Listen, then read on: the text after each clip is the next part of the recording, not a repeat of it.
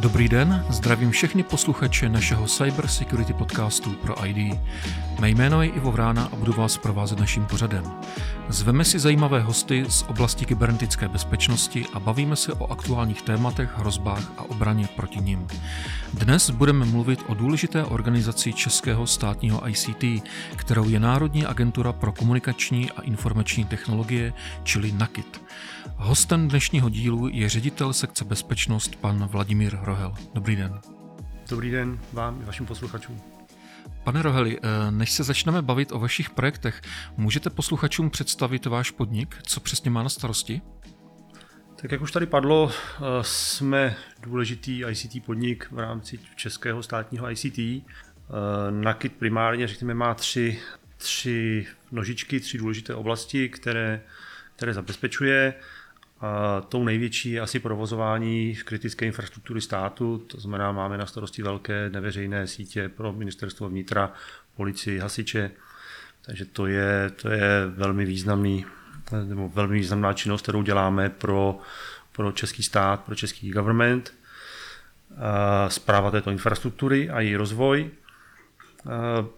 Další oblastí, kterou děláme, je vývoj aplikací, asi, asi si mnozí eh, zaregistrovali, že Nakit stojí za projekty, jako je portál občana a podobné. Podíleli jsme se na chytré karanténě, takže eh, rozhodně vývoj aplikací pro český e-government je další oblast, která, eh, kterou Nakit vykonává.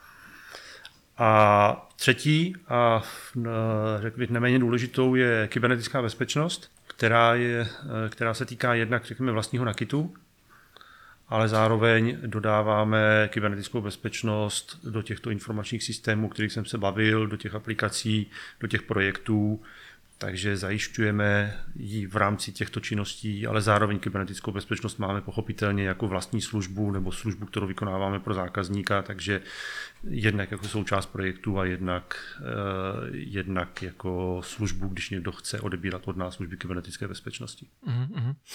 Mám takovou možná trošku hloupou otázku, ale mě a myslím si, že i spoustě posluchačů eh, váš povodník poněkud splývá s Nukibem, možná je to kvůli podobnosti názvu.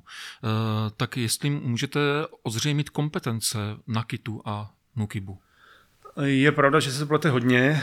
Svého, čas, svého času se to dokonce pletlo i, i panu Navrátilovi, bývalému řediteli MBU, posléze Nukibu, když, když Nukib představoval, tak Nakit Nukib, eh, zejména když byly oba dva, ty, eh, oba dva ty pojmy někde v rámci jedné prezentace. A začnu Nukibem. Nukib obecně gestor kybernetické bezpečnosti v České republice, je to státní úřad, který doopravdy má na starosti zákon, vyhlášky, pravidla, veškerou regulaci, ty to nastavuje, následně kontroluje, vymáhá. Vedle toho má svůj vládní CERT, jakožto odborné pracoviště, technické pracoviště, které provádí nebo vykonává nějaké činnosti v rámci koordinace těch technických incidentů, řešení incidentů. To znamená, že role NUKIBu je jasně daná, jasně daná zákonem. Kdyby někdo chtěl vědět uh, úplně naprosto přesně, jak to vypadá, stačí se podívat do zákona, tam přesně najde kompetence jak NUKIBu, tak vládního CERTu. Eh, Nakit oproti tomu, my jsme státní podnik, jsme zřízený ministerstvem vnitra, takže vnitro si nás zřídilo proto, aby jsme uspokojovali jeho ICT potřeby. Primárně eh, děláme pro svého zakladatele podle zákona o státním podniku, takže vykonáváme, uspokojujeme služby ministerstva vnitra a toho, co vnitro zabezpečovalo. Eh, od prvního čtvrtý tím, že část vnitra se řekněme, oddělila a vznikla DIA, tak tam, kde jsme dělali služby a poskytovali služby eh, těm částem, ze kterých vznikla DIA, tam pochopitelně v rámci kontinuity pokračujeme i dál, to znamená, že ty části nezůstaly bez podpory, bez pomoci, takže poskytujeme dneska vlastně služby i DIA logicky, eh, protože je to nástupnická organizace pro tyhle ty části vnitra. Takže NAKIT, státní podnik, agentura, jsme řízeni úplně jinými pravidly, máme úplně jiné kompetence, my nerozhodujeme o legislativě, neřešíme, my, my naopak vykonáváme ty činnosti, poskytujeme služby a to je gro té naší práce. A teď k vaší roli. Vy jste ředitel sekce bezpečnost.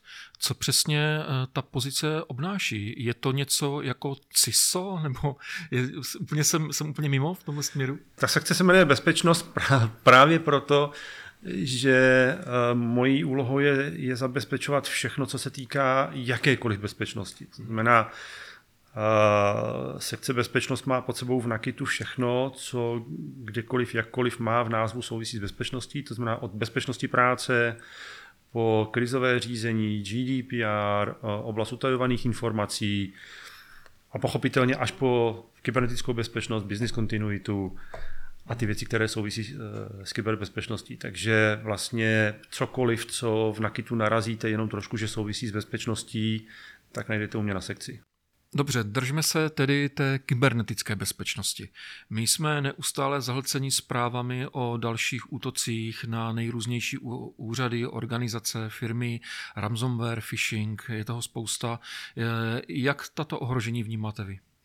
Hrozba uh, ransomwareu a, fi- a phishingu, řekněme, jako vektoru, potenciálního vektoru, nejběžnějšího vektoru útoku, kterým se vám může ransomware do organizace dostat. Eh, tu hrozbu vnímám poměrně hodně, poměrně dost. Je to vážná věc, ukazují to třeba i útoky z poslední doby, kde jeden z největších byl útok na ŘSD, které s tím zápasilo poměrně dlouhou dobu. Byly to eh, historicky nějaké nemocnice, takže to téma vnímám už proto, jak zde bylo uvedeno, NAKIT jakožto provozovatel kritické infrastruktury státu musí řešit tohle riziko, protože ať už cestou systému NAKITu nebo zaměstnanců NAKITu by mohlo dojít k tomu, že by mohly být ohroženy tyhle ty systémy. To znamená, je to téma, které musím řešit, které musíme řešit i uvnitř NAKITu, to znamená, i naši zaměstnanci musí se řídit uh, určitou, určitou bezpečností určitými bezpečnostními pravidly, protože kdokoliv může do toho systému něco přinést a kdokoliv může nakazit ten systém a potenciálně útočníkovi nemusí jít o nakit, ale může jít o, o to, co nakit dělá. Na nakitu by teoreticky nemusel ublížit, ale ublíží až tam, řekněme, na konci toho řetězce, kam se dostane. A k tomu máme různé, různé nástroje, k tomu máme, máme dohledové centrum, které řeší tyhle ty věci, máme vlastní dohledy v Nakitu, které monitorují náš systém, takže rozhodně, ať je to phishing jako vektor, ať, to, hm, ať je to ransomware, anebo další typy, další typy nějakého škodlivého kódu. Řešíme, řešíme to, zabýváme se tím a rozhodně to nebereme v nakitu na váhu. Vy máte na starosti myšlenou nakit eh, řadu klíčových projektů pro government, například portál občana nebo integrovaný záchranný systém. Tam je to asi velmi exponované téma, kybernetická bezpečnost těchto páteřních systémů. Uh, určitě. Ty systémy, co, co jste tady uváděl, je to ta zmíněná kritická infrastruktura státu, jsou to systémy důležité pro fungování státu nebo státních služeb, které stát poskytuje občanům. Bezpečnost jako takovou ve velké míře na tom řeší právě, právě naše sekce, právě naši lidi spolupracují na těch projektech, přinášejí do toho nějaké, nějaké bezpečnostní návrhy, bezpečnostní nastavení. Řešíme napojení na dohledové centrum, které ministerstvo vnitra má, které pro vnitro provozujeme. Takže určitě, určitě eh, bezpečnost těchto systémů je pro nás důležitá a řešíme ji. Mhm. Vy jste několikrát zmínil dohledové centrum e-governmentu. Eh, co si pod tím máme představit? Je to nějaký SOK nebo něco jiného? Je to přesně tak, jak jste řekl. Eh, ministerstvo vnitra v roce 2016 začalo budovat svůj vlastní SOK, který se jmenuje Dohledové centrum e-governmentu, zkráceně DCGAV, který v té době sloužil pro primárně ministerstvo vnitra a tím, že vnitro bylo, bylo uh, zodpovědné za e-government, tak tím pádem primárně pro tyto systémy, které vnitro mělo rozvíjet, budovat. Uh, jak už tady padlo, je to SOC, nevymýšlíme kolo, jedeme podle mezinárodní metodiky MITRE, takže inspirovali jsme se a jedeme podle toho, co je best practice uh, celosvětově. Ten SOC už, už teda od roku 2016 rozvíjíme, provozujeme, poměrně, už, už jsme daleko v rámci jeho rozvoje, máme, máme lidi, máme odborníky, umíme je zainteresovat, umíme je asi i zaplatit. Myslím, že ta práce u nás je hodně zajímavá. Máme nastavené a vyzkoušené procesy, řekněme desítkami, možná stovkami nějakých incidentů a událostí, které jsme řešili. Máme odzkoušené i procesy se, řekněme se zákazníky, kdy pomáháme zákazníkovi řešit jeho incident, což někdo si myslí, že to je poměrně jednoduchá disciplína. Není to až tak jednoduchá disciplína umět odřídit incident tak, aby se vyřešil a byly spokojené všechny vrstvy od těch techniků až řekněme po, po, ty, po ty nejvyšší v těch organizacích, kteří potřebují být informovaní a kterým záleží na tom, aby, aby ty služby fungovaly, aby ty systémy byly řekněme, nahozené zpátky a všechno bylo v pořádku a bezpečné.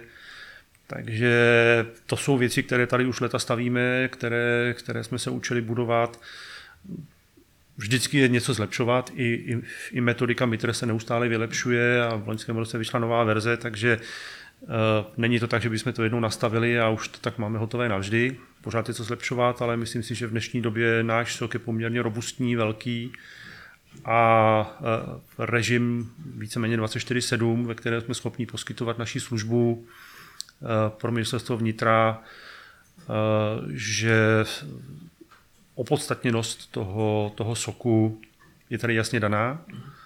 Jednak tím, že ministerstvo vnitra nemusí budovat potom pro každý systém tuhle tu funkcionalitu, která není vůbec levná. Už vůbec není jednoduché sehnat pro takovéto pracoviště lidi. Odborníků dneska obecně na, na bezpečnost a IT je málo a specialistů pro soky je doopravdy velmi málo. Naučili jsme se vychovávat si vlastní odborníky ze studentů, takže máme, máme řekněme, i postupy a způsoby, jak, jak si vychovat vlastní lidi a, a jak je zainteresovat. Máme spolupráci se spoustou subjektů, včetně vysokých škol.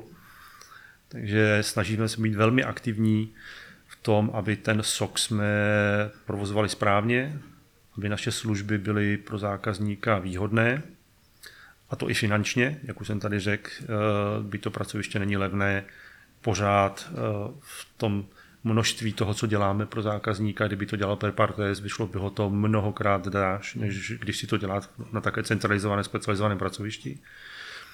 Takže to je, to je naše dohledové centrum, které, které tady úspěšně budujeme a rozvíjíme dál v, řekněme, nový, nové pracoviště nebo pracoviště nového typu na základě vládního úkolu, který je z akčního plánu kybernetické bezpečnosti, NUKIBu, kde ministerstvo vnitra má úkol eh, do příštího roku vybudovat vládní dohledové centrum. To znamená rozvojem toho stávajícího DCGAF. To znamená, pro nás to znamená, řekněme, ani ne tak moc práce na tom vlastním fungování toho pracovišti. Myslím si, že lidi, procesy, všechno už je zajeté, všechno už funguje. A služby, které poskytujeme, říkám, nemáme, nemáme problémy s SLA, nemáme problémy s nějakou kreditací, víceméně poskytujeme to bezchybně a bezvadně zákazníkovi.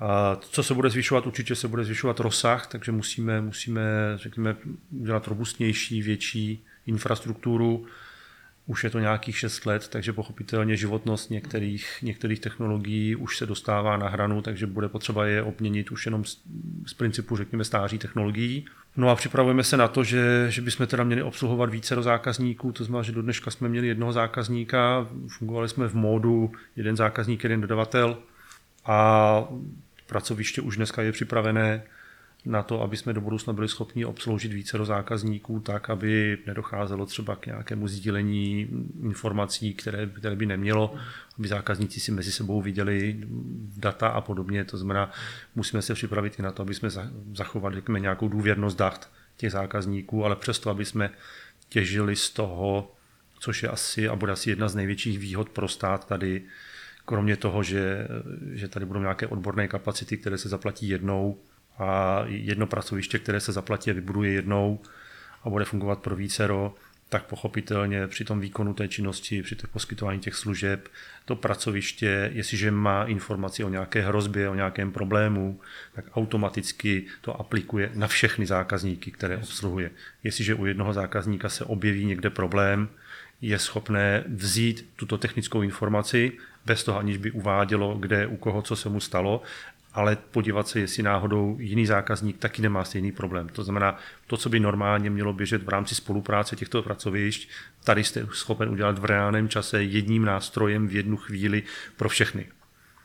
Což je naprosto úžasné, protože dneska třeba na KIT A naše dohledové centrum má 15-minutové SLA na to, aby sdělilo zákazníkovi, že potenciálně má problém ve svém systému. To znamená, že jestliže ve vašem systému se něco objeví, my to dostaneme v logu, tak do 15 minut my vás informujeme, že pravděpodobně ve vašem systému se něco děje a do dalších 30, 45 minut už vám dáváme informaci, jestli doopravdy je to problém nebo není problém. To znamená, že vy teoreticky plus minus do hodiny víte, jestli máte problém nebo ne. Málo která organizace má má tu tu schopnost, má ty odborníky a je schopná to udělat. A zároveň v tom čase my pracujeme na tom, jak už jsem říkal, že to samé zjišťujeme někde jinde, jestli náhodou stejné příznaky jenom s určitým časovým spožděním se neukazují, tím pádem to, co už se u jednoho zákazníka projevilo, tak jestli u jiného zákazníka teprve se neukazují nějaký první symptomy. Je to jako s chřipkou. Jestliže už někdo má chřipku, tak pochopitelně někdo teprve začíná mít rýmu a trošku posmrkává, tak my už jako jsme schopní, když víme, jak vypadá ta nová chřipka, už identifikovat, že ten, co posmrkává, už pravděpodobně ta nákaza tam začíná probíhat taky. Takže to je výhoda toho pracoviště a to je vlastně to, co tady stavíme potom jen v, řekněme, jakožto vládní dohledové centrum, které by mělo fungovat pro více dostátních organizací. A plánuje se výstavba nějakého, řekněme, národního soku? Je to téma, o kterém se docela mluví z různých stran, ve smyslu nějaký sok, který by zaštítil opravdu i ty nejmenší organizace, městské úřady nebo nemocnice, něco takového? Obecně ta myšlenka, myšlenka je hezká, obávám se z praxe, že mít tady jeden jediný sok, který by spasil celou Českou republiku a celou veřejnou zprávu, že je utopie. Eh, jenom, jenom z pohledu toho, když si vezmu příklad eh, typicky zdravotnictví, má svoje technologie, má svoje zařízení, specifická zařízení, která nikdy jinde nenajdete a logicky ten sok Eh, když napojuje ten systém, tak musí o tom systému, o těch technologiích něco vědět. Aby byl schopen pomoci tomu zákazníkovi, tak musí, musí o tom něco vědět, co tam je za technologie a z čeho vlastně ty logy dostává, jak má rozumět. Takže logicky dává smysl a tu myšlenku jsme tady razili už někdy v roce 2012-2013, eh, dělat nějaké sektorové. To znamená vzít jeden sektor a když jsem bavím o tom zdravotnictví, omlouvám se zdravotnictví, ale, ale hezky se to na něm ukazuje, říct, ano, dává smysl třeba pro zdravotnictví a pro zdravotnická zařízení udělat jeden velký sok. Těch zařízení je spousta, a, ale mají velmi podobné prostředí, velmi podobné procesy, velmi podobná zařízení, tudíž dává to smysl tyhle ty organizace nějak zaštítit. A pak pochopitelně tenhle sok, když bude spolupracovat s vládním a bude napřímo napojen, dává to daleko větší smysl, než aby se vládní sok, který bude mít státní organizace převážně, které, řekněme, jsou to kanceláře, jsou to úředníci, jsou to systémy, které poskytují služby občanům jako portál občana, tudíž tam asi nenajdete žádný speciální rengen za desítky milionů. S takovou technologií se tady nikdo z našich lidí nepotká, tak asi nemá smysl, aby se učili tyhle ty technologie, když by to mohlo dělat specializované pracoviště. A podle mě, pokud se vytipují takováto specializovaná pracoviště a vystaví se, tak pak tady bude síť několika velkých soků, které budou nějak propojeny, procesně budou propojeny, budou se spolupracovat a pokud se naučí spolupracovat v reálném čase, tak pak je to přesně to, co by tady podle mě mělo být. To znamená, ta rychlost je tady důležitá. Jak jsem říkal, prostě ta rychlost, eh, jak při té nákaze tou chřipkou nebo čímkoliv jiným, COVID nám to ukázal, ta rychlost je veliká a vy potřebujete někoho, kdo vám v reálném čase bude schopen zanalizovat, jasně popsat a dát jasnou informaci všem ostatním, aby oni mohli začít taky v reálném čase něco dělat. A tady se nedá posílat jako čečkový papíry nebo dělat, dělat nějaké prostě formální administrativní kroky. Tady to prostě musí technicky běžet a musí to běžet na té nejnižší úrovni těch analytiků. Má to pracoviště, vydá něco, vydá to co nejdřív, vydá třeba neúplnou informaci, ale vydá a postupně ji doplňuje a takhle ta bezpečnost se dá nějakým způsobem zajistit a pak jste schopen tyhle ty různé oborové pracoviště propojovat mezi sebou. Takže za mě dělat jeden velký univerzální všespásný nedává smysl. Dává smysl uh, přemýšlet o tom, jak tu mapu postavět, jak to dává smysl tak, aby jsme uh, jednak, aby to stálo co nejméně, aby, aby ty pracoviště doopravdy mohly dobře vykonávat svoji práci a hlavně, abyste na to sehnali lidi, protože to bude nakonec největší problém, Samozřejmě. když už se podaří přesvědčit, přesvědčit uh, všechny, uh, všechny lidi, kteří rozhodují o financích, aby doopravdy ty finance do toho dali. Když už, když už by se ty projekty postavily na dobro, tak vždycky nakonec, a viděl jsem hodně projektů, které byly postavené, ale bohužel nakonec to ztroskotalo na tom, že buď to jim odešli lidi, nebo neměli lidi od začátku, mysleli si, že je budou mít. A skončilo to tak, že ta technika tam prostě někde není úplně využívána tak, jak by měla být. A místo toho, aby se uvažovalo o tom, pojďme nějak sdílet ty kapacity a pojďme se nepřetahovat o ty odborníky, protože prostě ty odborníci nejsou. Nejsou a leta nejsou a tenhle stát prostě negeneruje dostatek odborníků. A žádný stát v Evropě, to není jenom Česká republika. Ale obecně tohle celosvětový problém, prostě odborníci tady na to téma nejsou. Když jsou, tak jsou hodně drazí, a tím pádem musíte s nimi doopravdy jako se šafránem a když děláte nějakou rozvahu, jak chcete postavit, eh, postavit ta pracoviště a tu síť, musíte brát už od samého počátku v potaz všechny aspekty. Nejenom řekněme tu oborovost, nejenom to, že bych to chtěl, protože by se mi to líbilo a já si ty lidi pak někde seženu. Ne, musím vědět, kde ty lidi seženu, protože pak můžu postavit něco, co bude stát desítky, možná stovky milionů a ve výsledku nebudete mít nikoho, kdo by se vám o to staral a budete mít problém, jak zdůvodníte ty, ty investice a jak budete předstírat, že to vlastně funguje, když ono to vlastně nefunguje, protože nemáte lidi. Takže tohle to je potřeba brát opravdu od samého začátku a ten business case se musí stavět takhle. Je pravda, že personální obsazenost eh, řešíme všichni, nejenom, nejenom NAKIT, nejenom úřady, ale i my jako komerční firmy. To je velký problém. Je to opravdu napříč. Já jako to znám tím, že, tím, že jak jsem říkal, porovnáváme se s trhem, i naše platy se nějak porovnávají v rámci nějakých benchmarků s trhem, takže jakožto státní podnik fungujeme trošku jinak než státní eh, úřad. A pokud potřebuji odborníky, tak pochopitelně úplně tak se vždycky nekoukám do té, do té státní zprávy, že státní zpráva mi nedá odborníka pro sok, tak pochopitelně koukám směrem, směrem té komerci primárně. A takže znám, znám tu situaci a vím, že eh, kolikrát i komerce má velmi velký problém. Pokud třeba já potřebuju nějakou službu dočasně, najmout si, tak v poslední době se mi stává, že velmi často ani komerční partner, který má s náma nějakou smlouvu na poskytování kapacit, tak prostě ty kapacity nemá a sám, sám by potřeboval. Takže jako není to jednoduchá situace a s, s příchodem NIS 2 bohužel ta situace bude ještě horší. Už od té doby, co se o NIS 2 mluví, se situace zhoršila, protože někteří už se, řekněme, předzásobují a už vědí, že to přijde, tak si na ten trh šáhli dřív. A teď přijdou na řadu ty, kteří po přestení zákona si začnou analyzovat, co to znamená a začnou se pídit, kde ty odborníky seženou, takže doopravdy ty lidi ne, nejsou a ta jejich potřeba se násobně zvětší a bohužel noví se tady tak rychle nevygenerují. Hmm, je to pravda. Pojďme trošku změnit téma. Velkým tématem obecně v IT je cloud. Uh, takže logická otázka, jak je to s cloudem uvnitř veřejné zprávy? Je to preferovaná cesta, nebo jaký je pohled na bezpečnost cloudu? Eh, dobrá otázka. Uh, řekl bych, že cloud je nevyhnutelná cesta nevím, jestli preferovaná, když se zeptáte různých lidí eh, přes různé organizace komerční, státní až po NUKIP, dostanete různé, různé odpovědi. Z mého pohledu cloud je prostě cesta, kterou musíme vnímat, která tady je. Uh, už když jsme kdysi před lety pracovali vlastně na, na něčem, co se jmenovalo SAZU, což byla analýza ministerstva vnitra, kde se, kde se diskutovalo a výsledkem bylo vlastně rozdělení, řekněme, Eh, toho státního cloudu na státní část, nebo e-government cloudu na státní část a komerční část, eh, kde bylo jasně, jasně popsáno, které informační systémy, podle jakých pravidel teda se budou posuzovat systémy a když se posoudí, tak které z nich musí do té státní části, protože tam má stát jasný zájem eh, si nějak ty systémy spravovat sám ve, ve svém. A pak ten zbytek, který klidně se může volně jít na trh a soutěžit na trhu a, a lze podle nějakých pravidel provozovat ty svoje systémy u nějakého cloudového poskytovatele. Takže stát má, řekněme, tu vizi, tu myšlenku. Zatím se nepodařilo naplnit tu státní část z důvodu, řekněme, zákona o zadání veřejných zakázek a nemožnosti nabízet si ve státě služby navzájem. Ta komerční část už se nějak rozjela, tam už už nějaké věci tady jsou, nějaké věci fungují, takže tam, tak bych řekl, není to až tak žhavé, ale, ale ty služby už se tam nabízejí a nabízely.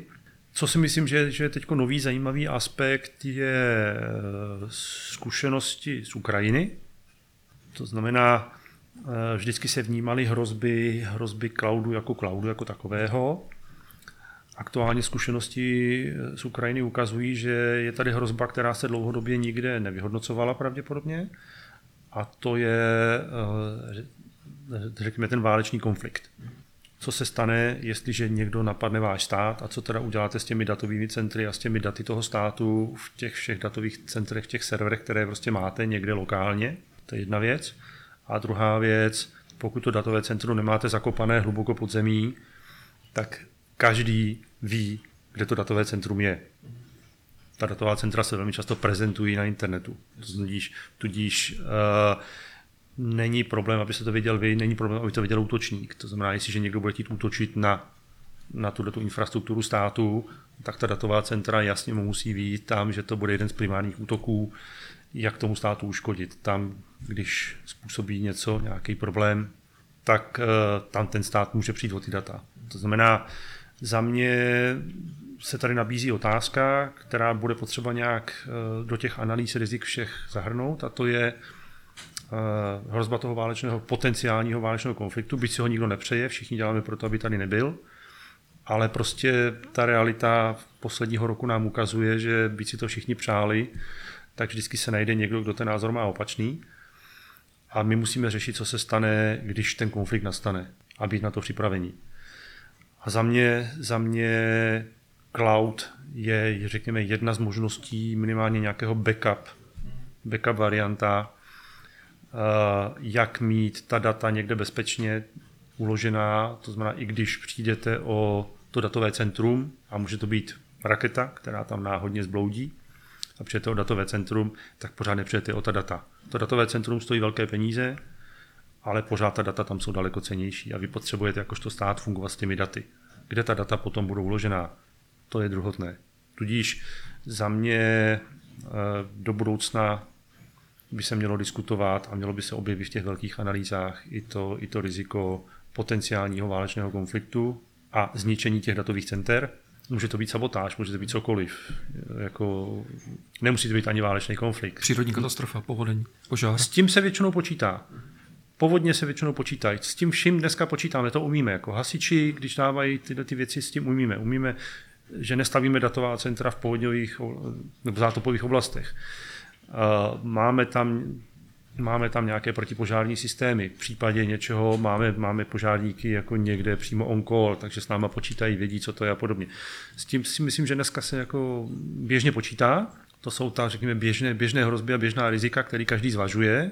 Ale ukázalo se nám, ale třeba v Rebětice, jako nejsme ve válečném konfliktu a přesto někdo způsobil poměrně katastrofu v poměrně střeženém objektu.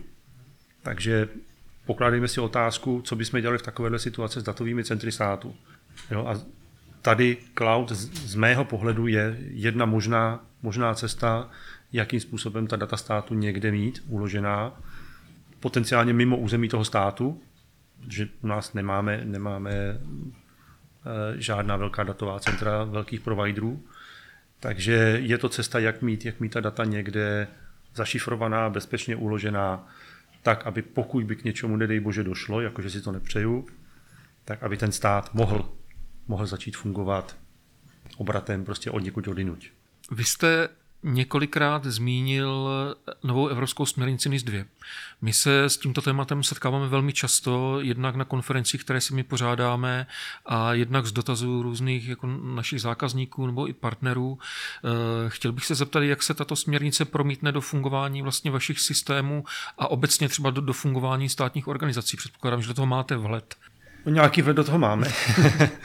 Účastnili jsme se připomínkování, připomínkování, řekněme, té veřejné verze nebo toho, co Nuky poskytnul k veřejné konzultaci, takže tam i Nakit jako přispíval, přispíval nějakými náměty, komentáři, takže určitě, určitě máme, máme nějaký vhled do toho, uvidíme, co teď vlastně NUKIP vydá do mezirezortního připomínkového řízení, kde počítáme, že zase společně s vnitrem se budeme účastnit i tohoto procesu. Z mého pohledu, eh, když to vezmu na Nakit, určitě na Nakit dopad bude, protože už nám z toho vyšlo, že Nakit se stane povinným subjektem. Dneska nejsme povinný subjekt. Byť svoji kybernetickou bezpečnost stavíme a už od roku 17 jsme se rozhodli, že ji budeme dělat podle, řekněme, metodiky významného informačního systému. Nechtěli jsme zase vymýšlet kolo. Takže když poskytujeme konzultace zákazníkovi eh, primárně podle metodiky zákona o kybernetické bezpečnosti a stavíme jeho bezpečnost podle zákona o kybernetické bezpečnosti, tak když ty samý lidi mají vstavit bezpečnost pro nakit, tak eh, logicky asi to budou stavit podle stejné normy. Ne, nevymyslíme si tady nějakou jinou normu a nebudeme ty lidi nutit, aby konzultace pro zákazníka dělali podle zákona, ale, ale interně bezpečnost stavěli podle úplně jiné normy. Takže jdeme, jdeme podle stejného. Takže nějak na to už dneska připravení jsme. Pracujeme s tím, připravujeme se v těch oblastech, kde, kde jsme záměrně, řekněme, nešli až tak daleko, protože nebyli jsme povinný subjekt, takže v některých otázkách jsme nemuseli, nemuseli plnit úplně stoprocentně všechno, když jsme věděli proč. Takže určitě na Nakit tady dopad jako takový bude a připravujeme se na to. Pochopitelně dopad bude i na naše zákazníky a na jejich systémy. Zase ten, kdo, ten, kdo už dneska spadá pod eh, regulaci zákona, ať už na úroveň KI nebo VIS, tak tam si myslím, že ta bezpečnost už nějakým způsobem dobře řešená je. Tam, kde poskytujeme nějaké služby, je tam potřeba udělat nějakou rozdílovou analýzu, bude potřeba se na to podívat, pochopitelně, co to znamená, zejména až uvidíme finální podobu zákona, tak jak bude podepsán, protože pořád ještě tam jistá kreativita může být. A finálně, finálně potom v rámci, v rámci čtení v poslanecké sněmovně pořád ještě můžou být nějaké změny, někdy možná můžou být i zásadní, takže, ale vnímáme to tak, že ta stávající verze, kterou jsme viděli, tak eh, drobné úpravy tam budou, ale pro stávající povinné subjekty by to nemuselo být až tak drastické. Horší to podle mě budou mít ty, kteří nedělali nic vůbec. To víme všichni. Takže tam, tam si myslím, že ti možná ani netuší, co se na ně řítí.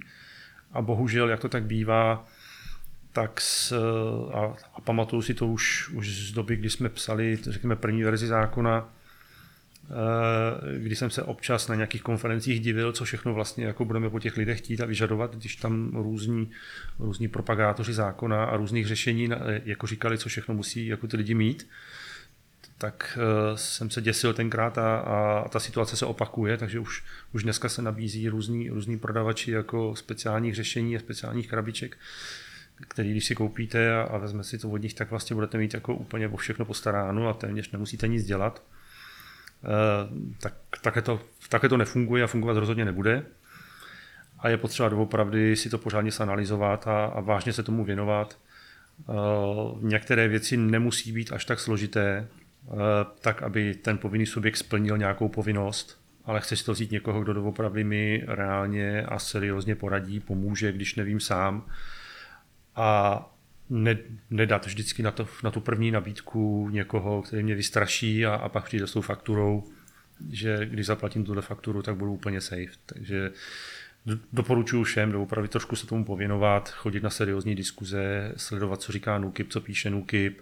A jak říkám, některé ty věci nemusí být zase až tak složité, zejména pokud máte malý systém, malou organizaci, nemusí to být vůbec složité, když si vzpomínám si v rámci GDPR, které mám taky mimo pod sebou, tak byly organizace, které se toho bály, ale ve výsledku vlastně, když se vás zeptali, jako ta malinkatá firma, jako a, a, a někde jenom se zeptali, co by, co, co by vlastně měli, měli udělat, že jim někdo doporučoval hrozně složité řešení, tak ve výsledku to byla půl stránka, kterou napsali, popsali situaci, podepsali, dali razítko, datum a měli hotovo.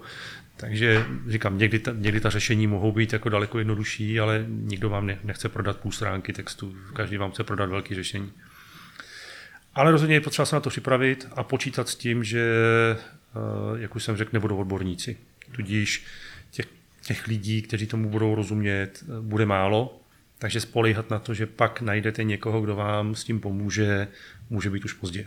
Je to tak? Já bych vaši odpověď možná doplnil o jednu věc. My sami pořádáme virtuální konference, které se týkají tématu NIS 2. Eh, další se bude konat 21. září. Bude tam volná registrace a právě přednášet budou i zástupci NUKIBu o aktuálním stavu NIS 2 a potažmo nového zákona o kybernetické bezpečnosti, který vlastně s tím souvisí v rámci České republiky. Určitě doporučuji NUKIB jako primární zdroj, říkám to každému, jestli chcete aktuální informace a eventuálně výklad některých věcí, zeptejte se radši Nukibu, neptejte se někoho, kdo vám to nabízí za spoustu peněz.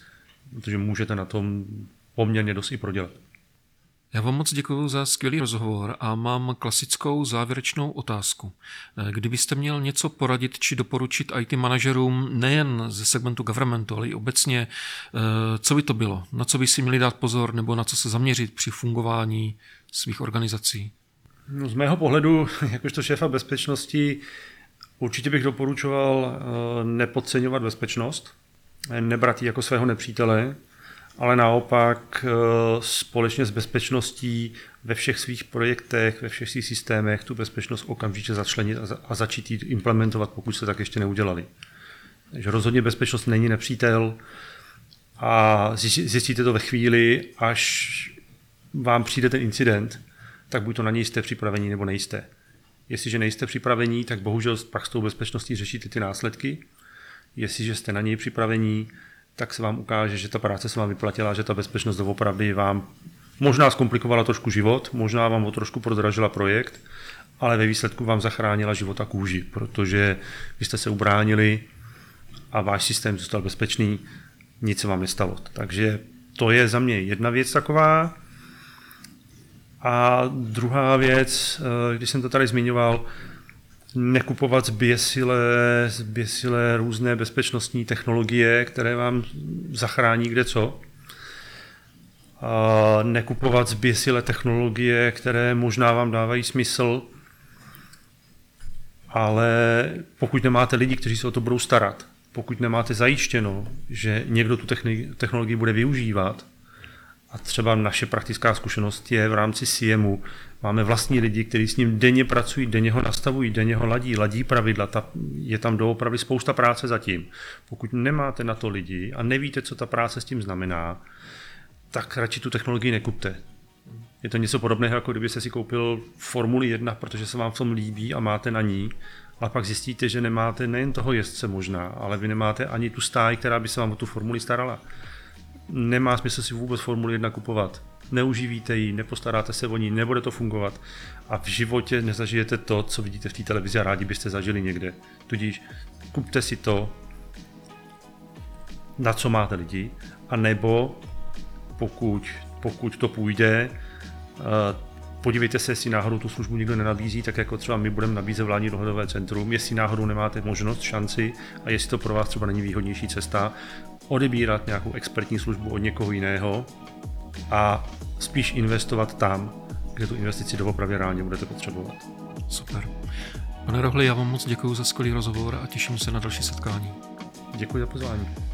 A to bylo dnes vše. Pokud vás téma kybernetické bezpečnosti zajímá, navštivte náš web proid.cz. Najdete zde spoustu článků, videí a nástrojů pro bezpečnost vašich organizací. Poslouchejte nás dál a odebírejte náš kanál na Spotify, iTunes, Google Play nebo You Radio Talk. Loučí se s vámi Ivo Vrána.